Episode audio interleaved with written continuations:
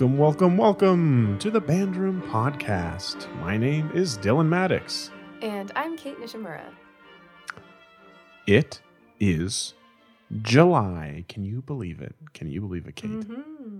Well, given the hailstorm that's happening outside my window, Yeah, that was very exciting. um, yeah, I'm not sure how, how to feel about that. Um, but yes, it is a new month, summery, whether it feels like it or not. Yeah, you had hail, and I had someone outside of my building who had a, a noisy muffler. So oh, great. just let's bring it on. Is this all you got? Is this Yeah. all you got? Uh, but no, it's July. So what I was wondering, Kate, what are what are some of your favorite summer activities? Ooh, uh, well, this will come as no surprise to you or anyone who's heard me speak about anything, but basically just uh, being outside, you know, going for, for walks, hikes, uh, camping when possible. Uh, when I was a child, I used to spend a lot of time up north at my grandparents' cottage. And um, yeah, so pretty much summer is synonymous with being outside for me. Mhm. Uh, although this year, also hoping to do some reading and um, some indoor stuff as well. What about you? Um, I you know, uh, just being outside. I was thinking the, uh, yesterday I went for a hike by myself, which probably isn't a Mhm. good idea around here because in Ah, um, solo uh, hikes some guy just got attacked by a bear. Oh, yeah, bring bear 'cause the- bells. Have you ever? Do you know what those are? yeah. I, I passed a, an elderly woman who had one on her dog, which was a great idea. Yeah. Um, I assume you don't need a dog, uh, but no, you could just you can just one. attach them to your backpack or something. Yeah. Yeah. But it's it's because the the blueberries are out here in Sudbury. Um, So the the bears are kind of out a little bit more than usual. Yeah, and coming from a province that doesn't have any bears, it was very strange moving here, Right. um, where it's kind of a regular occurrence that you see them. Mhm. But uh, anyway, I was on this hike and I was thinking of like what aspects of the hike do I enjoy the most, and I think Mhm. it's the smell. Yeah. like, just- and I and I find when I'm not this sounds really weird when I'm not smelling enough I don't appreciate it enough well, that's good to know. You'll have to come Yeah. up with some like. I don't know. Maybe you can identify what some of the plants are that you're smelling and then go to places that have more of those. Because, like, at certain times of year, you know, Yeah. if certain shrubs are flowering and they smell really strong and stuff like that. Or like a cedar forest. Oh, it smells so nice. Mm. Cedar Yep. yeah the place I went they had built a um like a sanctuary for monarch butterflies Oh, at the beginning of the trail so Yeah. there's uh many many many beautiful smelling flowers and speaking of of beauty and beautiful people and beautiful souls we we had the great opportunity to speak with Jackie Dawson, who is director of bands at the University of Manitoba, where she conducts the wind ensemble, the concert band, teaches various courses in music education, and is just a phenomenal human being. Yeah, we did. We had a really nice conversation, talked about um, quite a few, you know, beautiful community kind of stories and full circle stories type of thing. Uh, Mhm. I was left feeling just really, really happy and joyful, which, as you will hear in the episode, is something that Jackie feels strongly about. Um, so yeah, it was it was really really great. Yeah, and I'm I'm always in inspired by um, professionals specifically who are never done learning and are willing to go on Mhm. to better themselves and are that example to maybe us younger professionals and even you know their students Yeah. probably most importantly um, and Yeah, and sure. Jackie uh, just uh, is finishing up her her DMA while still being director of bands at the University of Manitoba Yeah. and a mom and not any kind of mom a hockey mom like the busiest kind of mom so it's true. I know. I can only imagine. yeah so she she does it all it was a really fantastic conversation um, and we want lots of people to be able to hear this conversation and Mhm. there's one thing that you hopefully maybe maybe just maybe would consider uh, doing for us and what would that be kate Well, that would be if you, fine listeners, uh, could head on over to Apple Podcasts if that's where you're listening and make sure that you give the Bandroom podcast a rating and a review. It really does help to um, connect us with with more people who can listen to the podcast, as Dylan mentioned. If you're listening on uh, Spotify or wherever else you are listening to this podcast, make sure you've subscribed to BRP so that you hear all the new episodes. And thank you to everybody who has shared our work with other people, with friends, family, teachers, colleagues, etc. Uh, it really is a huge help to us. Mm-hmm. Thank you so, so, so, so, so, so much. And yeah, as usual, we went off into bonus episode land and I'm I'm laughing Mhm. because and it's my fault probably, but for the second week in a row, um, Canada's greatest export, Jens Lindemann strikes again. So if you want to hear more fantastic stories about the greatest trumpet player to ever live, Jens Lindemann, um, you can you can hear him by uh, checking out our Patreon page, and that is patreon.com slash bandroompod, where you can have access to our conversation that we had about about Jens uh, and uh, his time at the University of Kansas this year with with Jackie and her colleagues, uh, as well as um, access to Patreon community hangouts, which we had this week. And wow, was it a good time? It was such a good time. so you can you can come to those and uh, hang out with Kate and I. Uh, we can ask you questions. You can ask us questions. It's, it was just it's just a great time. Um, So you can check that out once again by going to patreon.com slash bandroompod. But enough about that. Without further ado, here is our conversation with Jackie Dawson.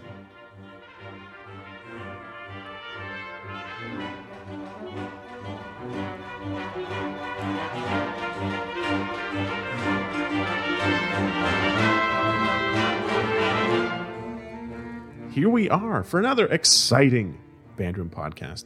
And today we have the great pleasure of being joined by Jackie Dawson from the University of Manitoba. Welcome to the Bandroom, Jackie. Thank you so much for having me. It's great to be here. You're someone that I've, I've only got to see in Zoom meetings and have never really gotten to talk to. So, so I'm grateful for this opportunity.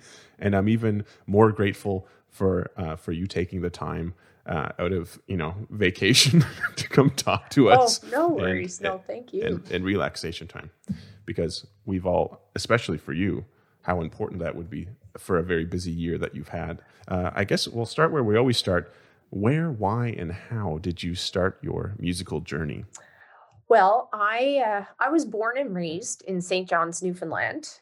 In fact. I uh, left Newfoundland in 1997, so uh, my musical journey began there.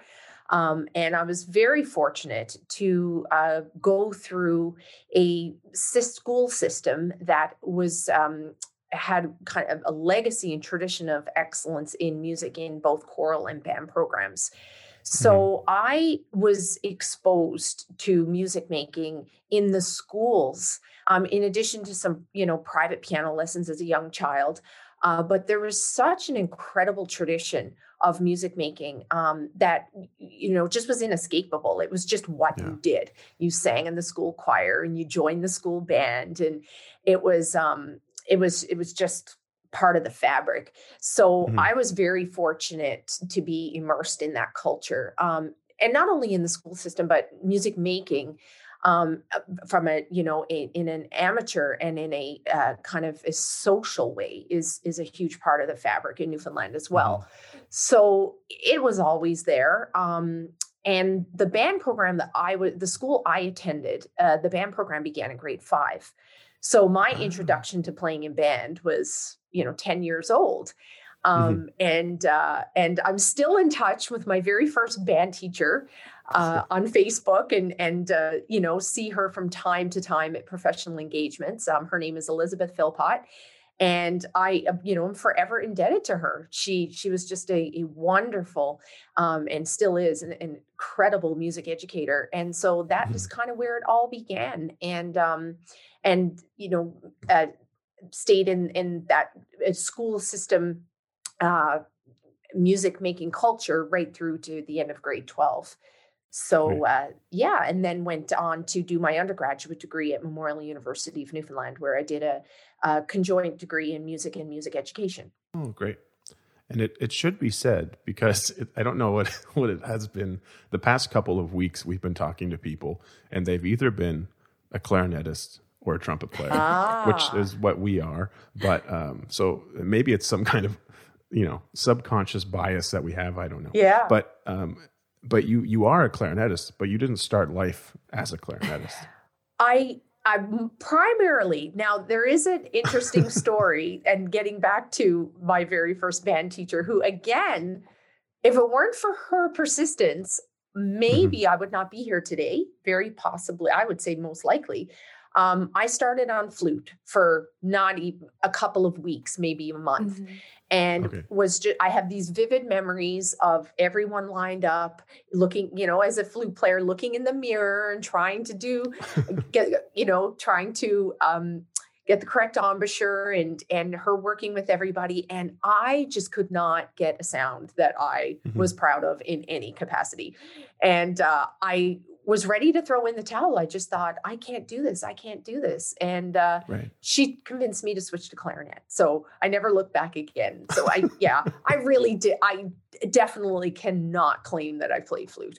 Uh, but yeah, clarinet is has been my uh, has been my instrument, primary instrument all these years. And in fact, um, I haven't played nearly uh, as much in the last 15, 10 to 15 years.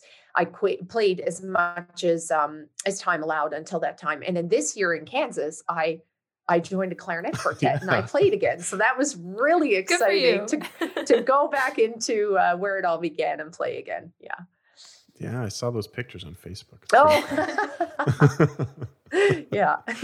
well, that's great. So then you were you were off to to Memorial, and and what was it that um, kind of I guess well you you talked about how inspirational your music teacher was. Yeah. So did that play a role in into why you wanted to become a music teacher yourself? Yeah, I had several incredible music teachers through uh, junior high and high school. Um, just inc- incredible mentors, and uh, they were a huge inspiration and motivation um, but it wasn't an easy, it wasn't a, I guess, a clear path the whole mm-hmm. time. Um, there was a point in high school where I had determined I was going to do physiotherapy actually.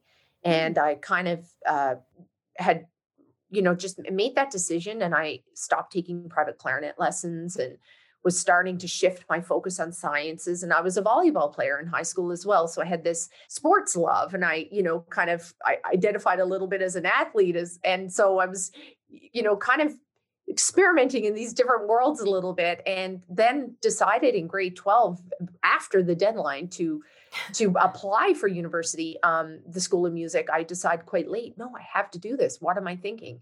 And i've ne- obviously never looked back. So it wasn't a clear and, and i enjoy sharing that story with my students and with um, you know uh, students in high school who are contemplating a career in music because it's not you know people often assume oh you just know from the moment you mm-hmm. pick up your instrument. And i don't think it's always that clear. I think people have to go through lot of phases of the journey to to come to that answer yeah it's interesting because i, I think uh, kind of your your I don't want to say your public school teaching experience is, a, is an example of that, but you're you're someone who had interest and has interest not only in band music but in in choral music and in string music. So could you talk about your your time in Newfoundland, but then leaving and heading over to Manitoba right. and how because you've you you taught in the in the public school system for quite some time before yes. you became director of bands. Yeah, the, the I the music education program at Memorial was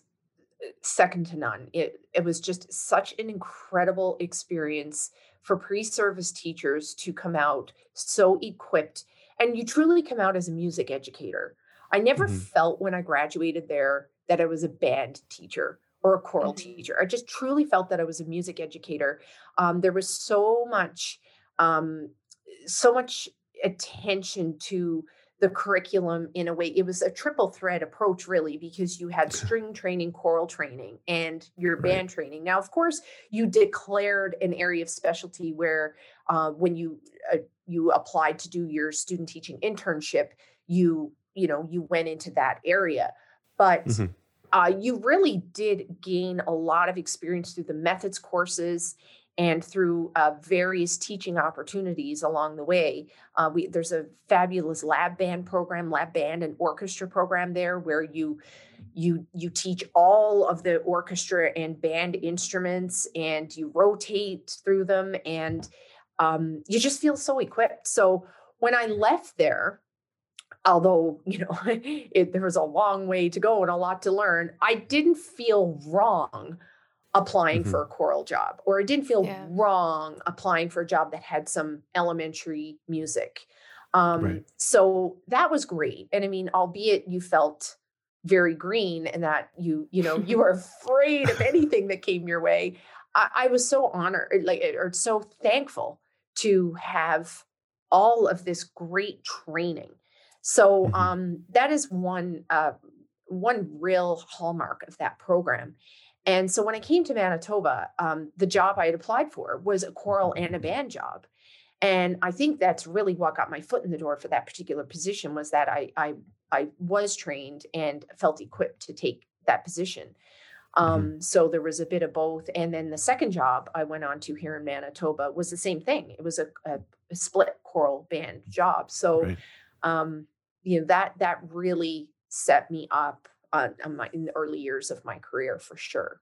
It's always a good reminder to, you know, make yourself as available to to any opportunity as possible and and also the willingness for you to say, yeah, I'm going to go do that even though, you know, I, I might be specializing in band, but um, but your willingness to do that is is also a- Mhm. just a good reminder for people. Mhm.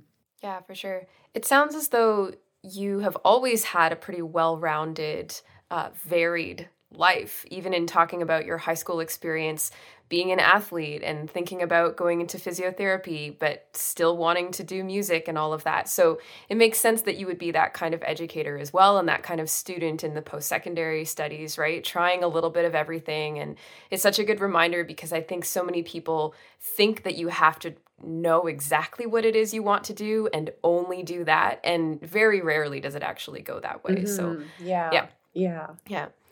Um, so, what inspired you to pursue a master's in conducting uh, at the University of Manitoba? And we'd also love to hear you talk about studying with Dale Lonis. Mhm.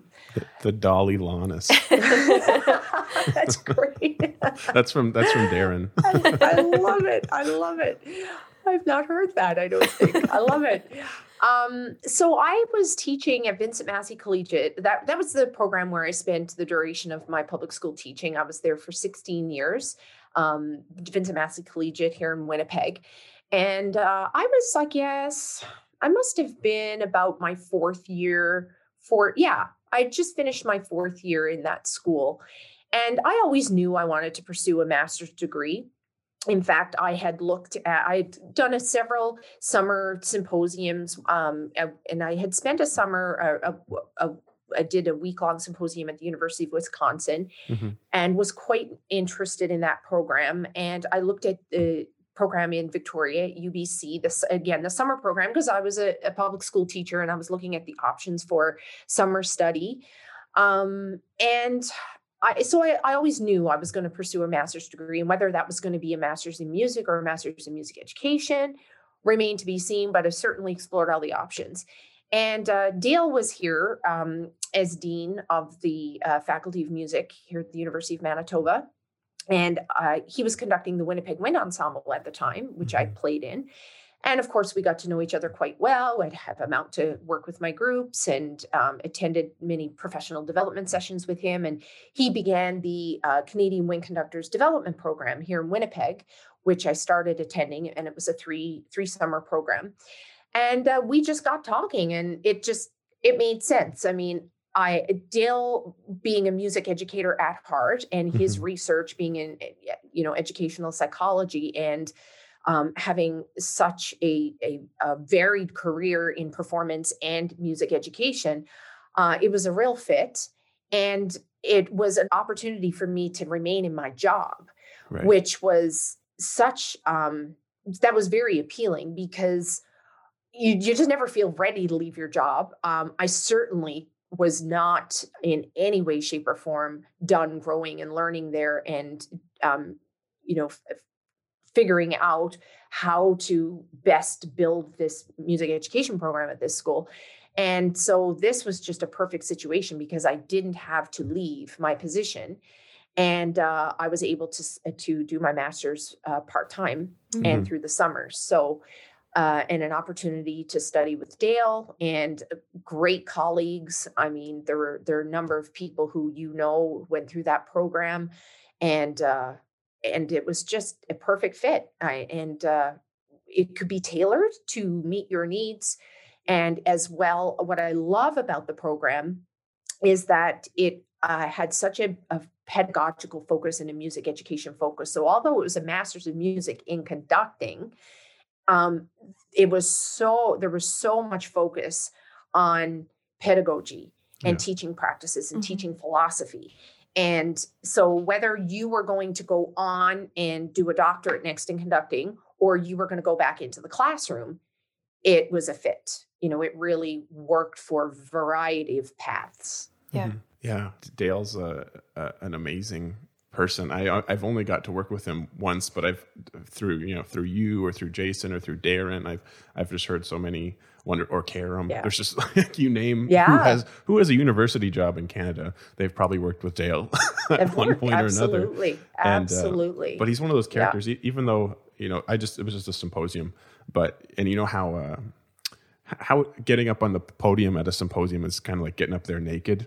like you don't really, Yeah. you, you're, you're uh, a little maybe iffy to do things, but whenever he's there kind of doing his rugby coach thing next to you, you're like, I can do this. You're right, Dale. Yeah. Ah. And then the Oh. animal comes out. he will he will get you to do anything. I Yeah. mean, it, it's incredible. Yeah. it really is. So uh, no, it was a, a really really valuable experience, and it just uh, it was it was a perfect fit at the time, and um, and I wouldn't change a thing for sure. Yeah. And what a great experience! Like th- this, these are some of my memories. Um, I remember coming down. Uh, thankfully, my my school was five minutes from campus. Oh. So I often came down for lessons. Um, sometimes we did my lessons at like 7 8 in the morning. Mhm. And so I remember one semester coming down for my lessons and then going back and going into my 9 30. My first class was at 9 30, I believe, and walking right into a band rehearsal. I mean, and then spending the whole day with, and uh, the program was grade 10 through 12 at the time and you know and everything from your your grade 10 students all the way to your audition wind ensemble. And having had the, the you know your your first waking moments that day were, were that lesson. And then having that with you all day as you as you go through your teaching uh, teaching day it was just a really really cool experience. So that that was great to to be able to have that basis for application immediate application Yeah. Yeah. yeah yeah. Just go into your classroom and be like, I'm pumped for this.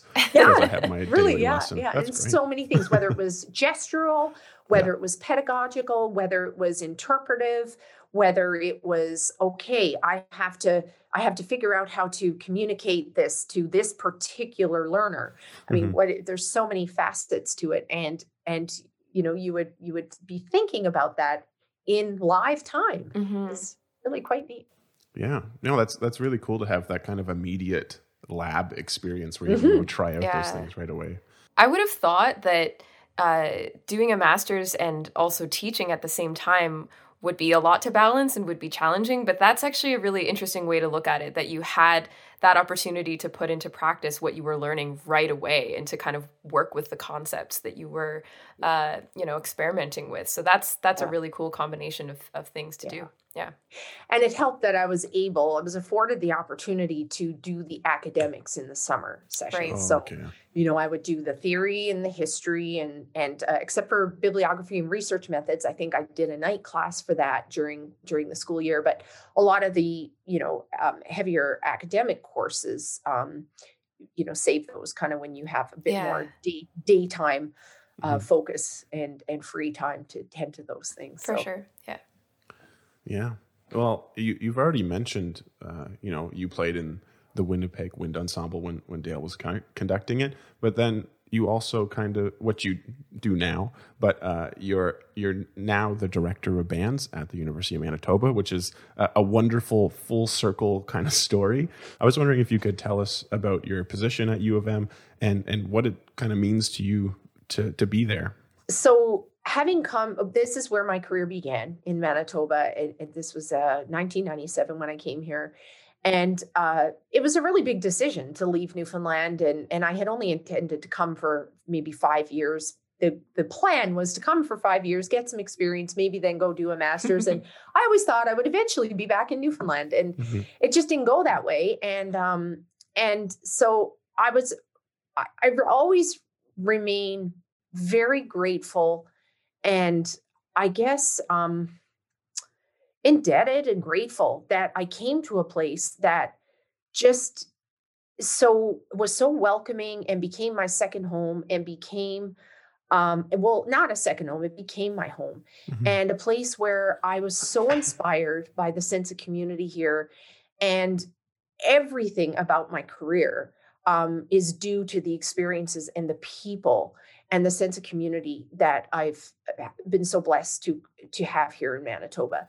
Mm-hmm. And um, so being able to be in the institution that is based here and give back to that community and try to be part of whatever you whatever you can do to contribute to making it a stronger and better place um, is is an honor so that that's the most meaningful thing that it's it's even more than being a, an alma mater and and and a graduate of here but it's it's the community mm-hmm. even more so that um I love being here and I love these people and I love what they stand for and I love what we do and um, and I think every I think it, you speak to anybody that they feel that about the community in which they work, and um, you believe in those people, and they make you better, mm-hmm. and um, and they make you love what you do and inspire you.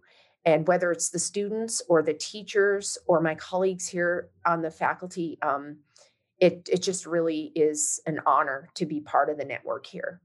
Yeah, that's beautiful. Did you maybe want to elaborate a little bit about what your position actually involves? Maybe some of the ensembles that you work with or courses that you teach, various highlights sure. and things like that. So it is a little bit uh, like many of my colleagues here in, in Canada. It is a bit of a hybrid job. Uh, many of us, you know, we have our foot in the in the music um, side and the education side of of the programs. So I conduct the wind ensemble and I conduct the concert band. I teach uh, two music education courses. I teach instrumental music methods one and two. Um, I work with any graduate students in wind band conducting, and uh, that is fairly new. Um, I've had two students now. One, my the first one just graduated last year, and is it Jan uh, Michael? One, this is Jan Mike. Oh, I love Jan. Yeah, talk about an amazing first graduate student. so uh, yeah, he he's he was just wonderful, and uh, and another student finishing up this coming year. Uh, so that's been um, well, I should I guess it's been three years now. I didn't expect to have graduate students uh, quite so quickly in the mm-hmm. program, mm-hmm. so that was a a wonderful uh, challenge and uh, just such a delight and to get to work and so inspiring to work with these incredible educators and, and musicians. So that is a, a part and um, i also uh, have not right now but i have worked with chamber groups because we have a chamber ensemble program here that the students are required to participate in each year so that is the the bulk of my teaching responsibilities and then of course you know your your committee and service work Woohoo. Yeah. yeah. Excellent. yeah.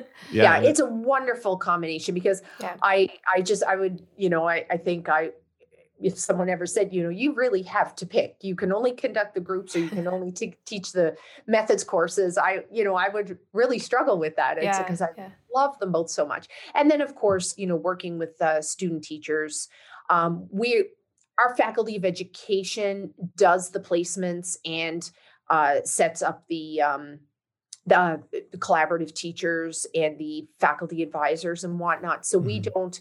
Nec- I have served as a faculty advisor for many years, uh, but we just developed a new Bachelor of Music Education program whereby we are less involved in that component of the degree, and that's over with the Faculty of Ed now. So, um, and also because it's you know uh, hard to be in the schools all the time with your regular teaching load. So my involvement with that is less than I would like, mm-hmm. um, but we'll see where that evolves. Um, yeah. But uh, yeah, it's it's just an incredibly enriching and inspiring balance of of teaching activities. Yeah, and I have to say, as as a a young band geek, and even even now, I've always I've always been uh, impressed and inspired by what the University of Manitoba does, be it who comes out of there, uh, the wonderful recordings that you know Fraser did with with the wind ensemble, and the lineage of fantastic people like yourself who who mm. have you know held the position of director of bands at that school has just it's been really great to to watch and to benefit from afar.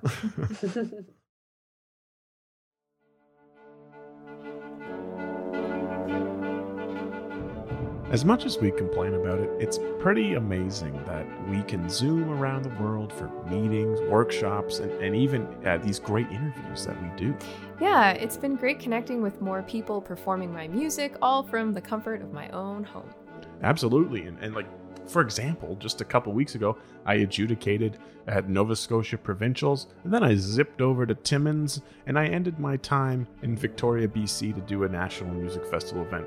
And if that's not enough, I was able to shoot down to California for a conducting symposium. These are all things that I, I couldn't do before. Yeah, it's pretty impressive.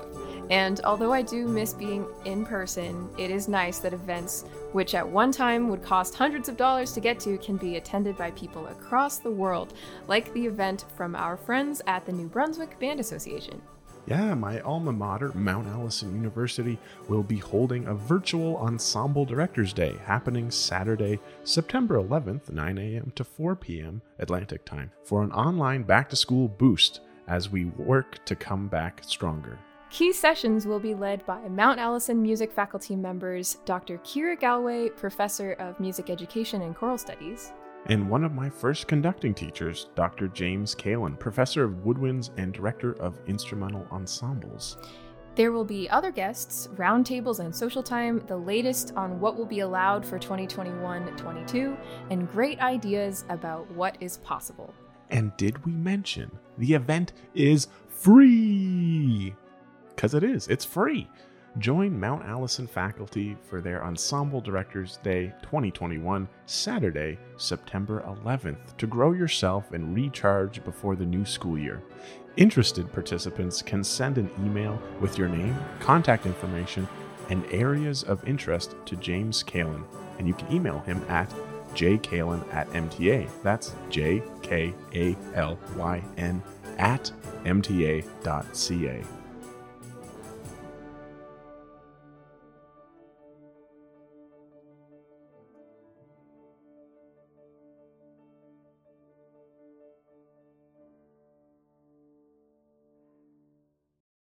and uh, speaking of that, actually, we were thinking that the province of Manitoba is synonymous with strong band programs. So we were wondering, from your perspective, what makes Manitoba band culture so special? Yeah, you know, it's it's really it's amazing that people say that and and people people keep coming back to that and it it it it really has stuck and you know we we see our own struggles of course mm-hmm. and uh, you know we as a community we're meeting regularly and and trying to figure things out and trying to move ahead and of course at following a pandemic um, it's it's a whole other um, whole other set of challenges for as like for everyone but uh, i i've i think what it comes down to here in Manitoba, the the elements primarily that make it so unique are related to the incredible legacy and the infrastructure of our provincial association, the Manitoba Band Association, um, dating back uh, 30 plus years and um, more than that. Uh, and the leadership in that organization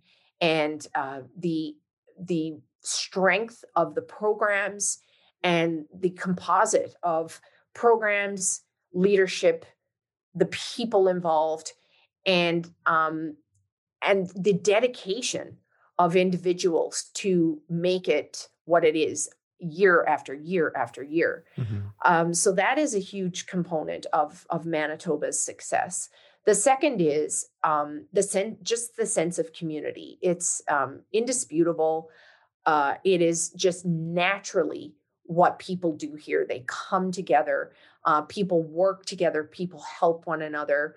Um, I think the the structure of programs in the school divisions um, historically although that is another issue right now with some pending government changes. But um, historically, uh, people were really set up to be able to collaborate. Mm-hmm. And whether that was through the way uh, programs are set up in school divisions and through the network of the MBA, um, collaboration was really, really well set up. And people want to, like, people here want to work together. They want to uh, reach out to each other and learn from each other. Um, professional development activities here. And the individuals that have come in, such as Dale Lonis and various leaders in the Manitoba Band Association and our retirees. So That's another thing I want to mention. I'm going to go to the bookends of this. I'm going to talk about like our elementary music hmm. programs yeah. in our province are we have some extraordinary elementary music teachers here. And we all know your band programs are what the elementary music teachers enable and allow. Mm-hmm. It's there's so much dependent on those elementary music experience experiences. So the strengths of those programs. And then I'm going to go to the other end of it and say I, I've always been so inspired by the retirees in this community and what they give back to mm-hmm. the community and how they they continue to be involved and they continue to serve on the boards and they continue to teach courses and they continue to be out there working with students and doing clinics and they just they they don't retire. They they can't call it that. I can name so many folks. You think of eric marshall and bill christensen and teresa lee and um, you know the, the list goes on. Blaine workman and um, so many amazing folks in this community who you know, they just keep giving and giving. Fraser Linklater, mm-hmm. I mean, he just keeps giving and giving and giving. And so I think it's like this massive circle of just commitment.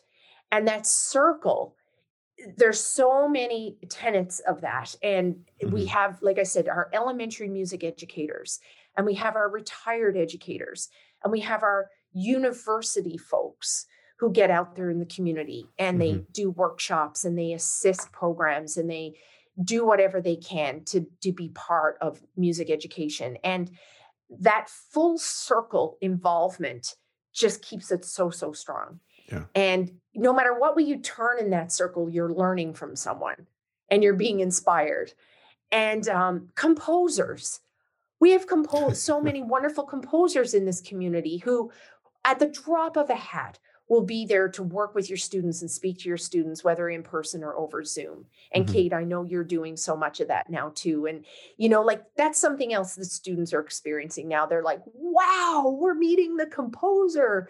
Um, you know, whether it's grade five students or even university students um, appreciating the opportunity to speak directly to the voice of, of that mm-hmm. of that art and so um, I think I'm clearly obviously very passionate about this. oh, it's great. I just I just think there are so many important facets mm-hmm. of what make Manitoba so strong. And maybe I'm I'm extra passionate about right now because of two things. I was away for a little while and mm-hmm. also we've not been together the way we normally are. Right. And it makes you when you sit and you talk about it, it makes you realize holy smokes, like look at what we have yeah. and you can't wait to to be back in that that circle of of strength.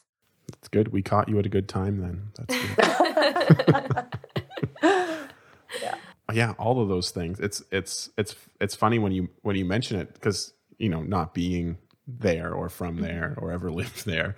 Um, and just kind of observing from afar as i mentioned before you don't think about all those moving gears and how if one doesn't move the others don't move. So that that's a it's a really a cool thing to think about. And also um, I, I couldn't help but think back to um, our conversation with Kenley Kristofferson and uh, and he has he had done this podcast that band together podcast where he had interviewed many music educators in Manitoba Mm-hmm. about just band culture and and not just band culture but you know making it on purpose and doing things on purpose. And to hear all of those inspirational humans and I'm not going to list them because I'll miss some but you know like Cheryl Ferguson or be it Alexa Silver or a- any of the really fantastic Mm-hmm. educators that you have in that province. Um, it makes me jealous Jackie. It just makes me jealous You all have to come. Just come. yeah yeah Yeah. Everyone, everyone. I know. I was thinking, Yeah. like, that just sounds like such a beautiful circle to be part of, even just for a temporary basis, right? Like, I imagine Yeah. that anybody who gets the chance to attend an event or to work with a band there or something would get a taste of that. Um, Yeah. And I just love that you refer to it as a circle of strength. I think that's what you said, um, because it's it's not separate parts it's it's how it all comes together to continue that um that cycle of support i suppose That's right. Yeah, yeah. exactly. And I think what's a really important element of that too, and again, it's you know goes back to kind of the the saying, you know, you you are what you eat, or you are the air you breathe, or Yeah, whatever. Um, you know, there there is, um, I guess, a culture here of really of valuing um, all elements of of music education, and that you know we we really do make sure that, and and I, I would say most band teachers uh, would be the first to say, you know, we we cannot do this without these elementary music programs Mhm. and these incredible elementary teachers. And I think um, that you know, there's it's important for everyone to feel valued, and everyone everyone just wants to know they're making a difference. Everyone wants to believe, okay, I'm making a difference. And I think um, the healthiest of networks is when we all rec- reciprocate that value system and make each other um, feel part of the network and that it's not just oh well you've arrived when you've you've gotten to the high school wind ensemble or you know it's just Yeah. this is a this is a big picture Yeah. and um and there are so many things that have contributed um to that that journey for every student. And so i think um i think we have a healthy value system here that way. And i think uh and it's like paying it forward and passing it along and and making sure you know those of us at the post-secondary level and and i i know my colleague wendy mccallum and janet brenneman and and folks here in in manitoba you know we we try to institute those values in the pre-service teachers and that you know it's it's not just not just your band program. It's there's so much more involved and um and really making sure those pre-service teachers understand the complex nature of the job and the field they're about to enter Mhm. and the attributes that are so critical to being a successful music educator and and being aware of all of those things that are going to help you um, have a healthy and happy career Yeah. Well, and it makes me think too that if if those values are so strong in the education system among the teachers, that those values would be passed on to students as well. And because another part of the equation is how to keep students involved in a music program and how to, you know, retain students from one level to the next and one school to the next. So, um, if if at every level the educators are that passionate and and are instilling those values in the students, then maybe they're more likely to continue on as well and become just like their music teachers and give back and the cycle just continues on and on. So it's it's really beautiful to hear you talk about it. Mhm.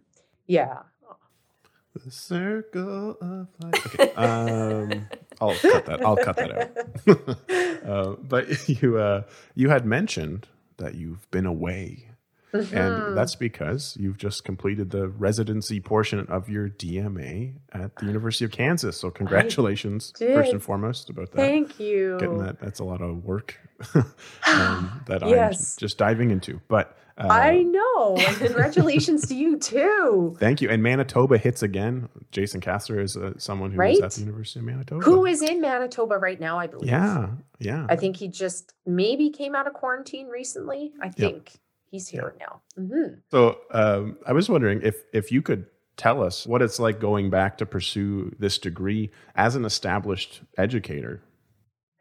Yeah, it you know there are many many benefits. I I have a little bit of a joke. I say, you know, I'm I was late coming to this degree and there are many kind of personal reasons why it took a while to to get to the point of being able to go whether it's you know related to my kids and the timing for our family or when I started this job. And so, um, but uh, I, I, do joke about the fact that being a full time director of bands and the mom of two hockey players really oh, set me up to be able to do this yeah. with with uh, with uh, definitely more of um, more efficiency for sure. Yeah. so um, you know it uh, it's it's I'm just that's a you know so interesting talk you talk about my time at Mon and then the time at U of M and they're just such like it's almost like a dream right each chapter is like a dream mm-hmm. and yet they're intertwined mm-hmm. and the the i guess the the story leads to the next but yet they're all like their own dream and uh the time at, kansas was just wonderful um i was so blessed to meet uh, paul popiel we were actually uh, adjudicating in red deer together and we met and uh we got talking and I, you know, explored the options there. And um, it's just a wonderful program with such an incredible uh, legacy uh, of excellence and uh, opportunity. Um, again, another amazing community. I just, I keep, I keep just walking into You're these incredible yeah. communities. And the sense of community there is just so beautiful and i studied remotely for a couple of years okay. so i eh, that was one wonderful thing about this program is it did afford me the opportunity to do quite a bit of coursework remotely and then do the one year residency which um, I had to really load up. Mm-hmm. It was uh, in, almost a double credit load, yeah. probably. It was a pretty heavy credit load, but it's all done, all the qualifying exams, all the coursework. Um, and now I'll defend in October, and that will be Oof. the final final stage but um, a wonderful wonderful opportunity um, kansas itself lawrence kansas a beautiful place to live amazing people um, an incredible program, uh, amazing faculty and uh, teachers. It was mm-hmm. just an honor to work with Paul Popiel and uh, and that ensemble, the KU Wind Ensemble, and all the ensembles there, the symphonic band and and Matt Smith, and um, it was a, a great GTA position and just full of wonderful opportunities. So uh, I can't say enough good things. It was just really a wonderful experience. So I don't think I answered your question oh. though about coming back to it at this point. Um, I guess I I should just briefly say that uh, it you know it it was for us it was a personal challenge. Uh, my husband and kids stayed here in Winnipeg, and we uh, certainly had to. It was a decision we made um, that it was best for the kids, mm-hmm. and uh, we knew it was going to be the ultimate challenge, mm-hmm. and uh, we did it. We're we're we're stronger for it, I'm sure and uh and the time did you know in the moment at times it didn't feel like it was going that fast but in the end it, it you look back and it, it, it did go rather fast mm-hmm. um, but going back to it after having worked for a while certainly allows you to bring a lot, a lot of wisdom and experience mm-hmm. to the table and um, and you think of things differently. I studied, uh, Kate, you'll appreciate this. I did orchestration and arranging for oh, the whole wonderful. year, both semesters. yeah. And what an incredible, I haven't taken orchestration and arranging since I was an undergrad student. Mm. In fact, the last time I took it was 1994 when Sibelius was only a composer, not a programmer. not a programmer. and I, and, and the, hmm. the course uh, required the uh, um, Adler like yeah fourth edition or whatever. And of course, I had like the second edition. I'm thinking, oh my goodness, this is dating me now. Yeah. But um, I I was what a great experience to to come back to that and acquire those skills.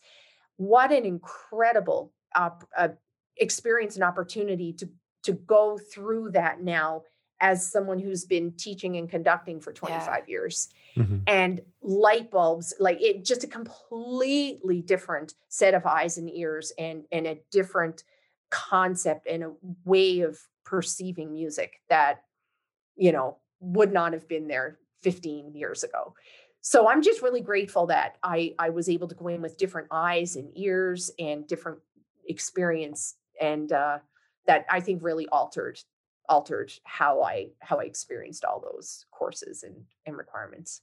Yeah, for sure. Well, we've talked to some people who have kind of done all their schooling all all in a row all at once and others who have taken some time in between to work or teach or do other things and it's always just interesting to hear about how that changes your approach to to learning and um and all of that but it sounds like in this case it was it was the right timing for you even if it was maybe a mm-hmm. little bit later so yeah yeah that's wonderful yeah um so you you have mentioned the difficulties uh, in navigating all of this with your family and everything, and we wanted to ask because it seems as though you wear many hats: conductor, professor, adjudicator, student, parent, family member. How do you go about balancing all of these roles? And we know we always ask about the work life balance, and it's it's a delicate act and it's difficult for everybody. But we're we're mm-hmm. curious mm-hmm. to hear about how you approach it. Yeah, I think everybody has to confront that challenge. And I think no matter, you know, whether, no matter what your personal family um, situation is or your work situation, everyone has a million things on their plate. And it doesn't matter who or what those things are. Hmm. Um, so I don't think, um, I don't think anyone is busier than anyone. I think we just are all trying to make it and we're yeah. all trying to do the best we can do and we're we're trying to lead healthy and happy lives and and be the best we can be in our situation um, i think over time i i think i've gotten a little better at it um, i think two things maybe is that you you just i don't know maybe with time and experience you, you start to see a bigger picture and i think just in life in general i think we're getting better at seeing a bigger picture just as a as a bigger concept mm-hmm. philosophically and and in terms of what we do in music i think we're getting better at seeing a bigger picture and i think that's a great thing. I think we are moving past um, and whether we're talking about repertoire or we're talking about pedagogical practice or philosophy of conducting or philosophy of teaching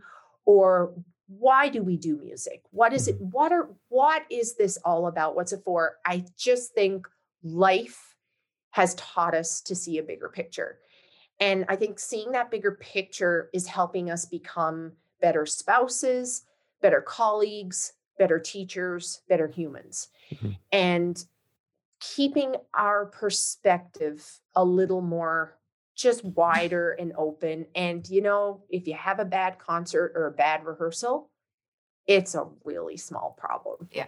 You know, and I didn't think that way 20 years ago. Mm-hmm. I didn't think that way maybe 15 years ago for sure.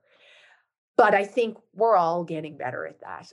I think. And yeah. that the big picture, we have we have a lot of other things to be worried about than a bad rehearsal and um, and i think we're becoming more cognizant i think as teachers because we're modeling to the mm-hmm. students mm-hmm. and do we want our students to be fixated on perfection and do we want our students to be fixated on details that don't necessarily bring joy like we we all profess to want every student to leave a rehearsal full of joy and full of inspiration and if we're not full of joy and inspiration and we get caught up in the bad rehearsal or bad day or whatever we're we're certainly not modeling that and so i think that's what it comes down to for humanity is mm-hmm. keeping that perspective and then that in turn helps us become more efficient and more aware that you know spending time in nature makes you a better person which will make you a better musician mm-hmm. you know spending time in meditation or prayer or what whatever is your place of solitude and all of those things, they need time. You have to make time, whether it's exercise or, you know, reading or going, you know, sitting and hanging with your kids and just talking about whatever, you know, mm-hmm. it's just making time for the things that make life better, I think make us come to the job better. Yeah, that's really good advice, really good perspective. Um, we this question was somewhat borrowed from when we had our conversation with Angela Schroeder, uh, who is a proud, you know, mom and conductor, and really feels that being a person, um, you know, the best kind of person you can be, is the key to being the best educator you can be or the whatever it is fill in the blank right and just just Yeah. prioritizing the care of yourself and what matters to you so it's Mhm. um, it never gets old to hear you know new ways of, of approaching that that Mhm. difficult balance yeah Yeah. and I I appreciate that perspective, which I I hear more and more of because I feel like Kate and I's generation is kind of maybe the last one that has a foot in both doors where we hear about the old guard and what they did to get where they were which i'm sure there were moments and they took time to do life but it certainly was never talked about. And i'm not going to name names of famed mm-hmm. wind ensemble conductors but you know it was like i had the scores on my nightstand and i ignored my wife and whatever happened and that's how i so if you want to do what i do that's how you do it and Yeah. I, I always had a hard time believing that. But to understand Yeah. how uh, uh, everything you said and how it affects us as musicians is a wonderful thing. I got all worked up. Sorry. Um, uh, we have come to uh, our last official question of the episode. But before we do that, I will remind all of you listeners out there that the three of us are going to go off into bonus episode land. And oh, oh man, oh man. This week is going to be a whopper. Let me tell you. You should have heard what Jackie told us before. Oh my goodness. I couldn't even believe it. This, I can't even. She's, she's really putting her career on the line here telling us this story. Yeah. That's how crazy it is. That's how crazy it is. But anyway, I won't sell it anymore. Truth be told, we have no idea what we're talking about. Um, no, we don't. we don't. yeah.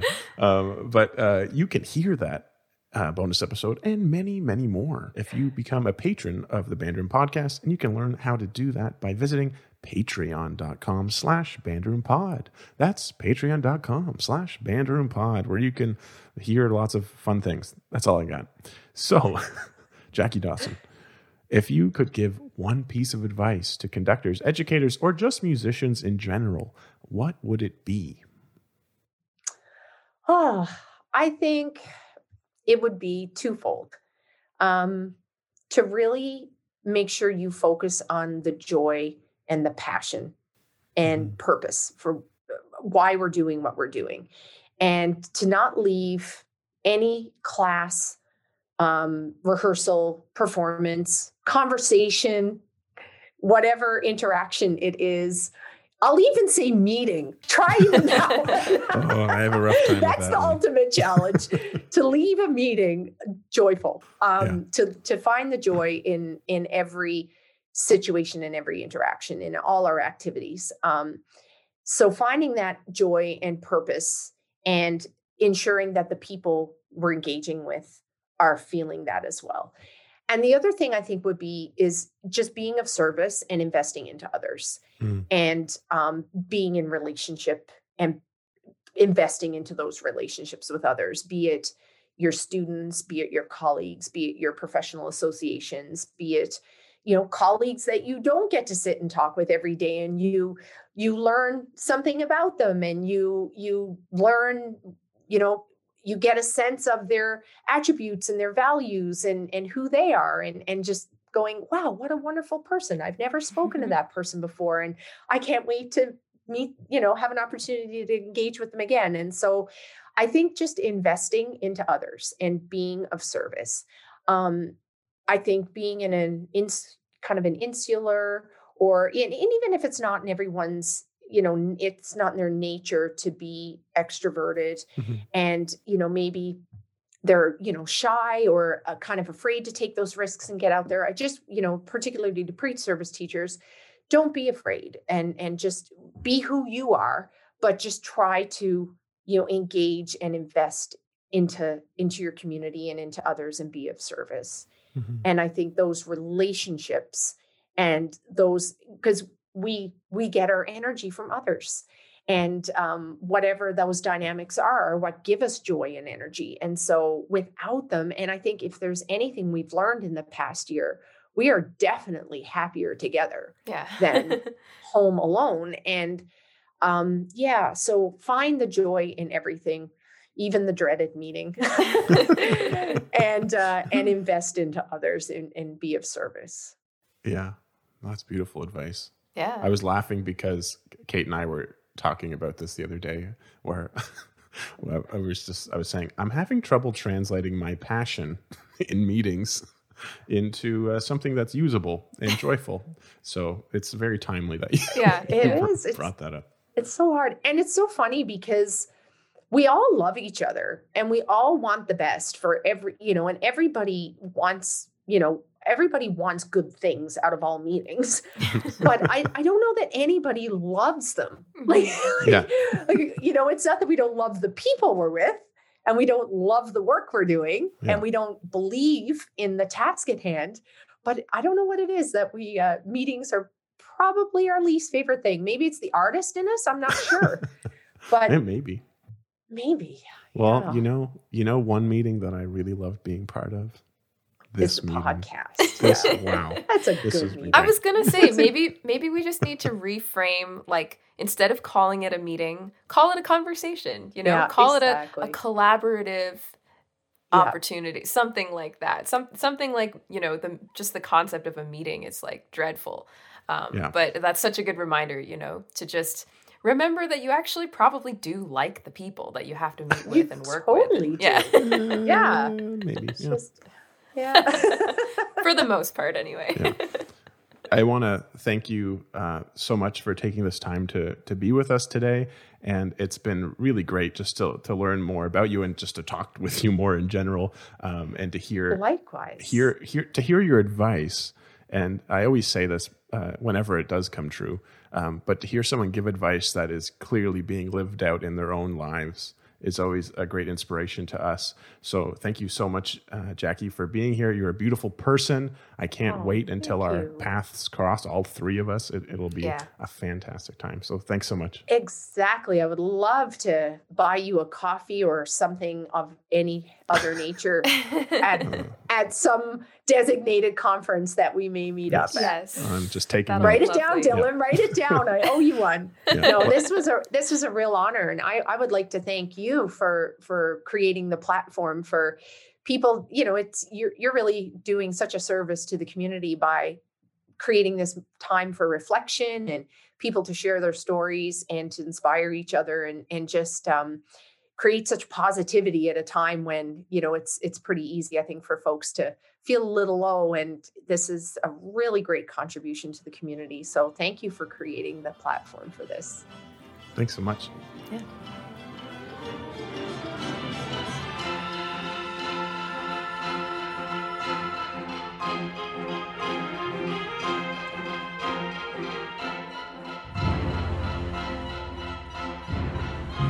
Thanks so much for spending time with us in the band room. If you want to learn more about anything that we discussed in today's episode, check out the links found on our website, bandroompod.com. If you liked what you heard, make sure to subscribe to the Bandroom podcast. Give us a rating and review, and tell all your friends about how much you enjoyed it. If you really love the show, maybe you should consider donating to our Patreon page where you can support BRP and get some extra incentives in return. Or you can buy some sweet BRP merch, helping to offset podcast hosting costs and investments into new equipment so that we can continue to bring you great content and great people. Follow us on social media on Facebook, Twitter, Instagram, and YouTube to keep up with what's on the go. If you have any thoughts on today's episode, leave us a comment on our website, bandroompod.com, and your comment might be featured in a future episode of BRP. Stay safe and be well, bandies. Thanks again for stopping by the band room.